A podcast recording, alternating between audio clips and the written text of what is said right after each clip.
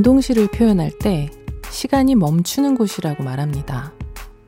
어떤 음식이든 냉동실에 들어가기만 하면 마치 시간이 멈춘 것처럼 변하지 않기 때문인데요. 가끔 냉장고 청소를 하다 보면요. 1년 전, 2년 전, 아니, 5년 전에 넣어뒀던 음식물들까지 타임머신을 탄 것처럼 불쑥 튀어나오곤 하죠. 그것도 아주 멀쩡한 채로 말이에요.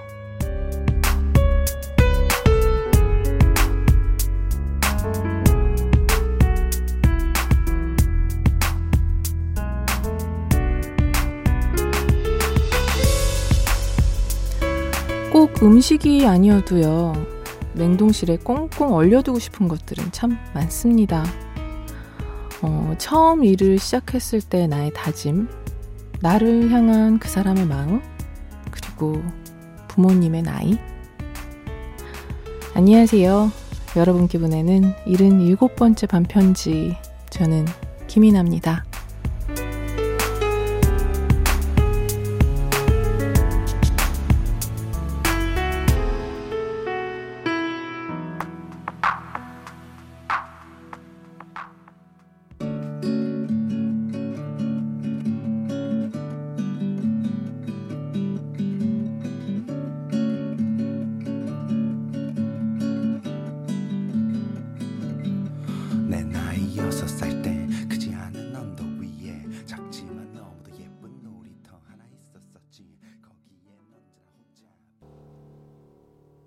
(6월 16일) 일요일 김이나의 반편지 첫 곡은 김진표 피처링 이적의 시간을 찾아서였습니다.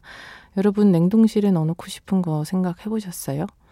저는 막상 너무 소중한 건 냉동실에 넣어놓기 너무 미안한 것 같아요.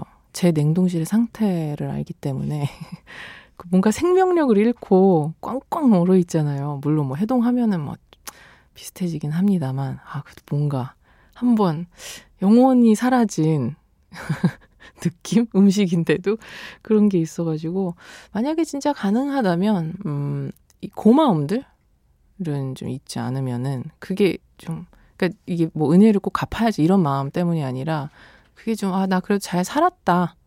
뭐 인생이 그래도 살만했다라는 느낌을 주는 가장 큰 감정이 고마움인 것 같아서요. 일적으로나 사람한테나 사소한 그런 것들 있잖아요. 고마움은 좀 몇 개 냉동해놨다가 제가 너무 막 아, 인생에 불평 불만이 많아지고 오만 방자해질 때 얼음 조각 하나씩 꺼내 먹듯이 꺼내서 먹을 수 있으면 좋겠네요. 반편지 참여 안내 해 드릴게요. 저한테 하고 싶은 말, 나누고 싶은 얘기 있으신 분들은 사연 보내주세요. 문자번호 샵 8001번, 짧은 건 50원, 긴 건 100원이고요. 인터넷 미니, 미니 어플은 무료입니다. 잠시만요.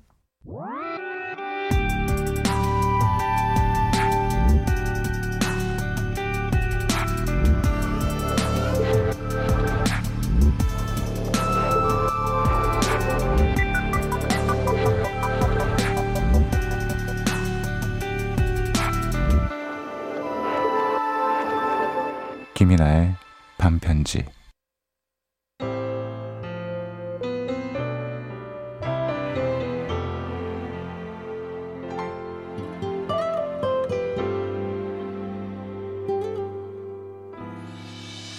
재촉하진 말아요.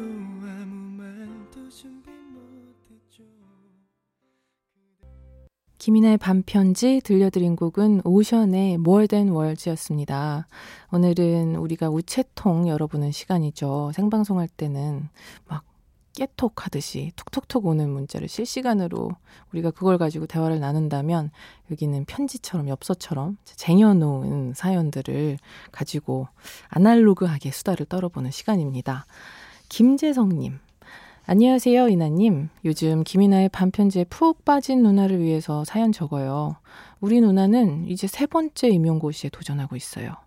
학교 다니면서 시험 치고, 과외하면서 시험 치고, 제대로 공부만 하면서 시험 치는 건 이번이 처음이에요.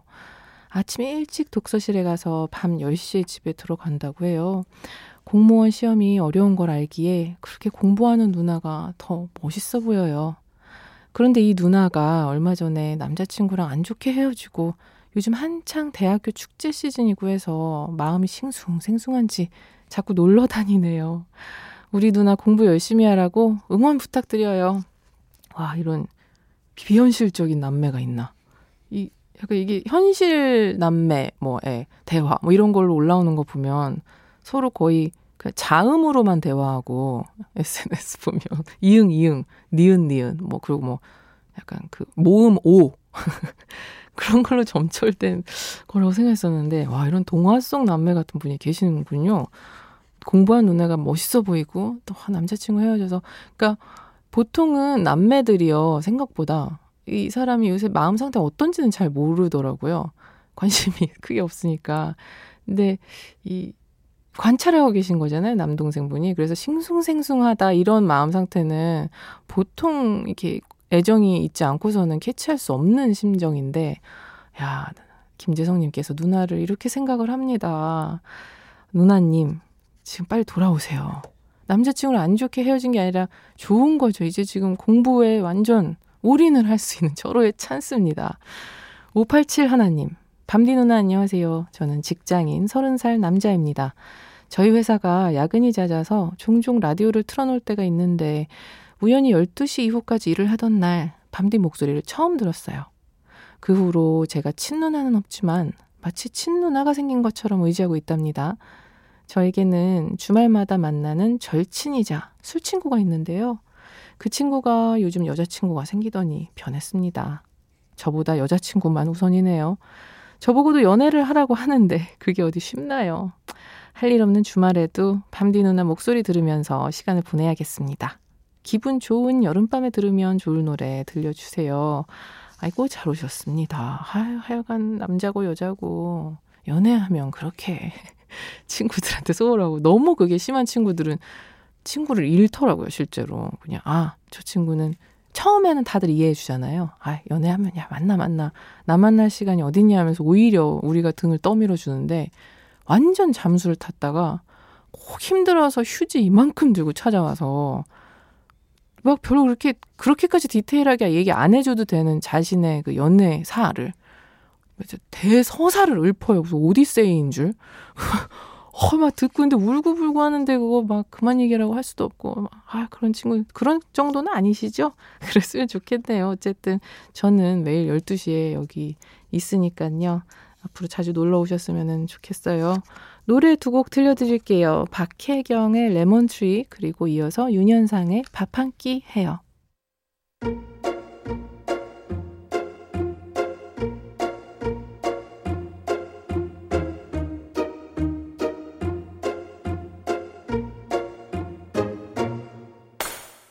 아침이 오는 그 소리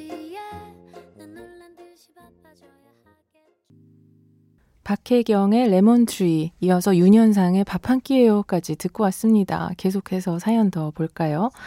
봉혜리님, 밤디, 저는 불안함을 느끼는 것이 남들보다 좀 더 심한 것 같아요. 특히 우주에 관해서는 두려운 것이 너무 많아서 우주 얘기만 들어도 심장이 쿵쾅 뛰고 방금은 이런 제가 너무 한심하고 고쳐지지 않을지도 모른다는 또 다른 불안감에 눈물이 막 나더라고요. 이럴 때면 제가 하고 있던 일들을 다 놓고 포기하고 싶어요. 불안함과 공포증이 제 걸림돌이 된 것이 제 인생에서의 가장 큰 재앙처럼 느껴지는데 어떻게 해야 할까요? 저랑 똑같으시네요. 우주에 관한 두려움. 저 그래서 아직도 가끔 꾸는 악몽 중에 하나가 악몽이 너무 여러 종류를 꾸긴 하는데 어 제일 좀 무서운 것 중에 하나가 제가 중력에서부터 영향을 받지 않아요. 저 혼자만.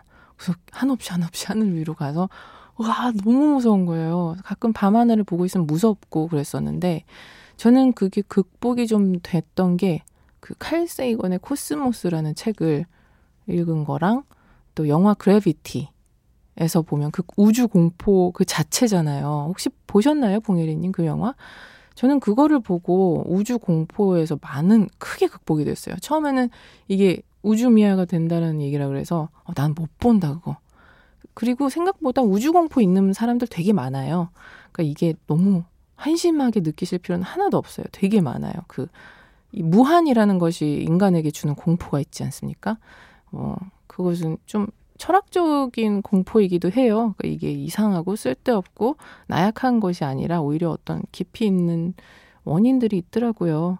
그렇지만 불안함과 공포가 너무 크면 저는 그거를 너무 성격 탓이라고 방치했다가 불면이라는 아주 정말 지긋지긋한 친구를 얻어서 지금은 많이 좀 사이가 서먹해지고는 있는데 불면증과 어 이게 좀 내 일상생활에 지장이 줄 정도가 되면 사회 불안이라고 한 분류 저는 그런 진단을 받았었거든요. 사회 불안 장애. 뭐 봉예리 님이 그것인지는 모르겠지만 많은 분들이 그게 그냥 아 내가 성격이 너무 못났어 이런 거에 불안해하고 겁이 나 라고 치부해 버리시는데 그게 의외로 어떤 불안 장애나 이런 거의 증상이에요. 그래서 꽤 많은 사람들이 가지고 있어서 모두가 치료를 받아야만 되는 정도는 아닌데요. 저는 그렇게 생각하고 나서도 또 많이 좋아졌어요. 아, 이게 내 성격이나 나의 소심함이 아니라 어떤 증상이구나. 감기가 나면 기침이 나는 것과 같은. 그러면서 좀 많이 아주 큰 발전을 좀 이뤘던 것 같습니다. 봉예리 님도 제가 얘기 드린 것들이 아주 조금이나마 도움이 됐으면 좋겠네요. 7497님, 꽃 기운이 만연했던 봄은 지나가고 여름이 다가오는 지금. 뒤늦게 봄을 타고 있나 봅니다. 혼자서 말이죠. 사랑보다 먼, 우정보다는 가까운, 딱 그런 애매모호한 관계 속에서 인어공주처럼 그냥 널 바라만 보는 것도 좋아. 이런 진실하지 않은 생각을 마음속 깊이 남겨둔 채로 아마 끝까지 용기를 내지 못할 것 같아요. 들을 때마다 다르게 들리는 이 노래가 요즘 위로가 많이 되네요. 볼빨간 사춘기의 Mermaid 신청합니다. 밤디 덕분에 슬픈 하루 끝들을 무던하게 한 장 한 장 넘기고 있습니다. 고마워요.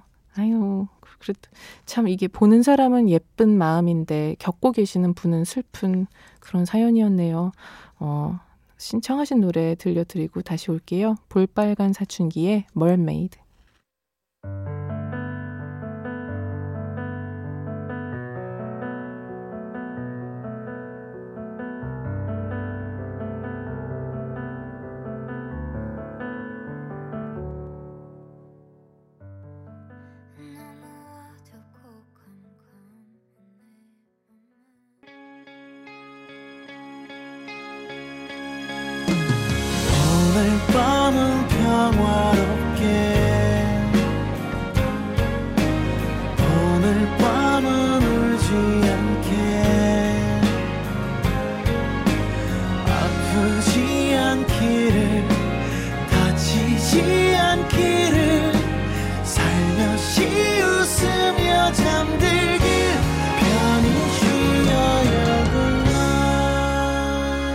너에게 전하는 내 마음속 이야기 김이나의 반편지 김이나의 반편지 함께하고 계십니다. 또 못 봤던 엽서 같은 사연들 소개 더 해드릴게요.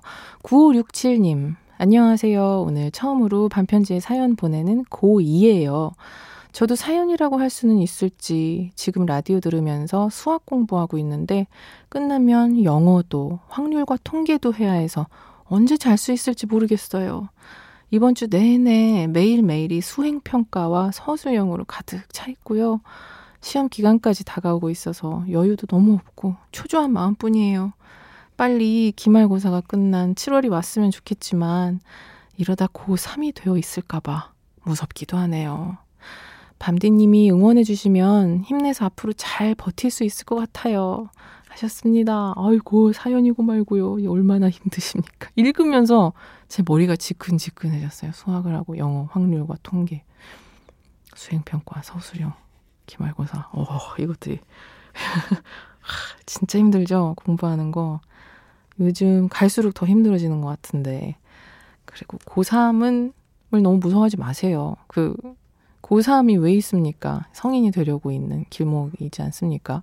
오히려 그 다음에 있는 것들이 좀 큰 고민이 될 인생의 굵직굵직한지 선택들을 내려야 되실 텐데 지금은 좀 너무너무 힘드시겠지만 그것 하나에만 집중을 하시면 됩니다. 그러니까 이제 인생에 이거 하나에만 집중하면 해도 되는 또 그것만 하면 그래도 그게 최선인 시간이 얼마 남지가 않았어요. 그러니까 너무 그래서 역설적으로 굉장히 사연자분이 힘들다라는 건 알지만 그래도 나중에 분명히 본인이 이렇게 생각을 하실 테니까요. 지금은 일단 지금 하셔야 하는 것들에 매진을 하세요. 마음껏 정말 나중에 이것이 오히려 자유였구나라는 그죠? 제가 그렇다고 와 너무 힘들겠어요. 어떻게요? 공부 그만해요. 이럴 순 없으니까요. 힘내서 공부하셨으면 좋겠습니다.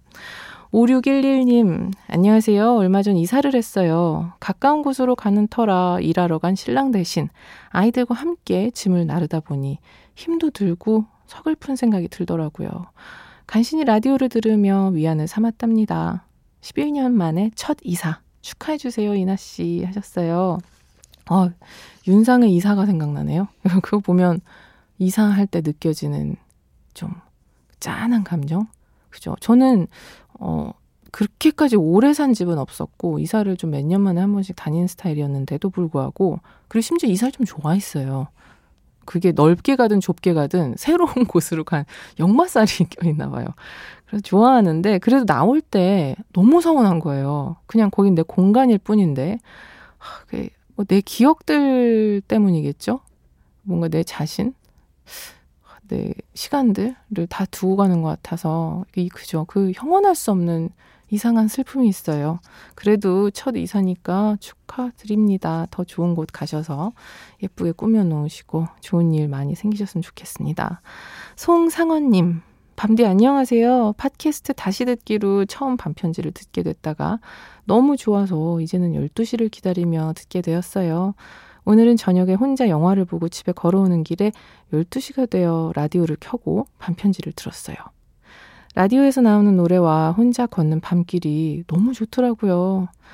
오늘 하루도 차분하게 기분 좋은 마무리를 하네요. 반편지는 사랑입니다. 아이고, 감사합니다.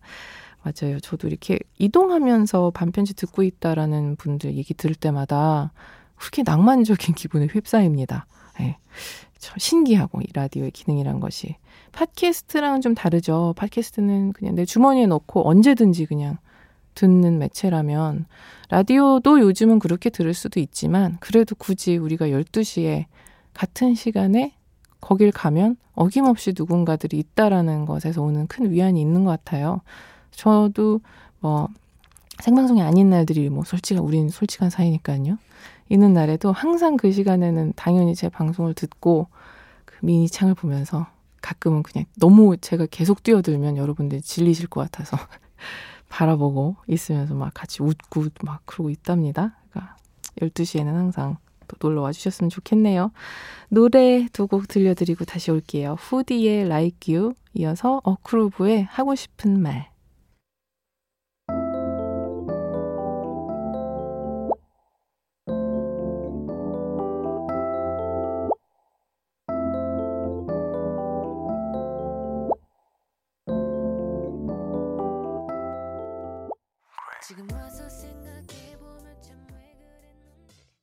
후디의 Like You, 어크루브의 피처링 한울, 하고 싶은 말까지 두 곡 듣고 오셨습니다. 김혜진님, 요즘 이직 준비로 면접 준비를 하고 있는 남자친구가 너무 안쓰럽게 느껴지네요. 다니고 있는 회사 일도 해야 하고 면접 준비도 같이 해야 해서 많이 피곤해하는 게 눈에 보여서 마음이 아파요. 남자친구가 원하는 곳에 찰떡같이 합격했으면 좋겠습니다. 영빈이 오빠야, 내가 늘 응원해. 화이팅! 아, 진짜 이게 얼마만에 귀엽고 깜찍한 사연입니까, 여러분? 빵빠레를 올리고 싶군요. 아니, 아, 그렇다고 힘든 사연이 저기 싫다는 건 절대 아닌데, 오히려 이제 그러면은 나눌 얘기는 더 많은 건데, 그래도, 음, 김혜진님 같은 이런 귀여운 사연이 중간중간 있어야 청취자분들도 또 웃으시거든요. 다행입니다. 안쓰럽지만 그래도 지금 얼마나 대단한 시간 보내고 있는 겁니까? 진짜 이 중요한 인생의 중요한 순간 보내고 계실 거예요. 화이팅 합니다. 저도 0157님 안녕하세요. 최효진입니다. 얼마 전 친구의 결혼식에서 부케를 받았습니다. 제 세 번째 부케였죠. 남들은 세 번까지만 받으라 하지만 또 누군가가 받아달라고 한다면 흔쾌히 감사히 받을 겁니다. 그런데 문득 나중에 제 부캐는 누가 받아줄지 궁금해지더군요. 아직 예정은 없지만요. 그치만 크게 걱정되진 않습니다. 문득 밤디 부캐는 누가 받았는지도 궁금해하네요.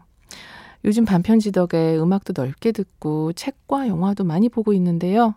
보름 동안의 야간 근무 끝에 다시 아침형 인간이 돼야 해서 매일 출첵은 힘들겠지만 자주 찾아와서 밤디와 불나방님들과 함께 문화와 생각과 감정을 공유할게요. 어, 뭔가 근사하세요. 이게 뭐, 이거 있죠. 세 번까지 받으라 하지만 누군가 받아달라고 하면 저는 흔쾌히 감사히 받을 겁니다. 여기서 느껴지는 기계가 있습니다. 크, 그죠.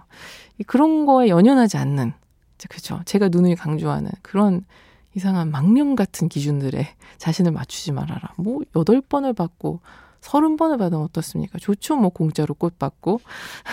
저는 그냥 이렇게 누구 이렇게 지정해서 세워놓는 게 좀 이상한 것 같아서 정말로 그냥 랜덤으로 던졌어요, 뒤로. 그래서 장년정이라는 친구가 아, 아, 받았는데 그 친구도 가사를 좀 쓰는 친구고 에세이도 많이 쓴 장년정이라는 장년정 작가죠. 예, 그 분이 받았죠.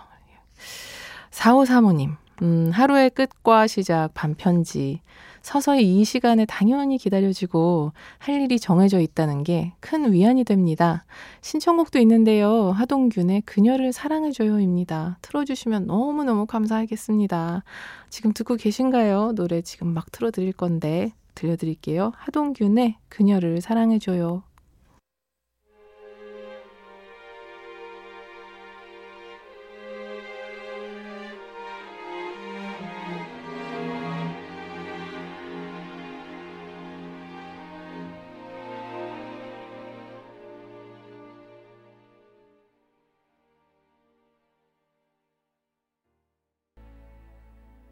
하동균의 그녀를 사랑해줘요. 그리고 거미의 친구라도 될 걸 그랬어까지 두곡 듣고 왔습니다.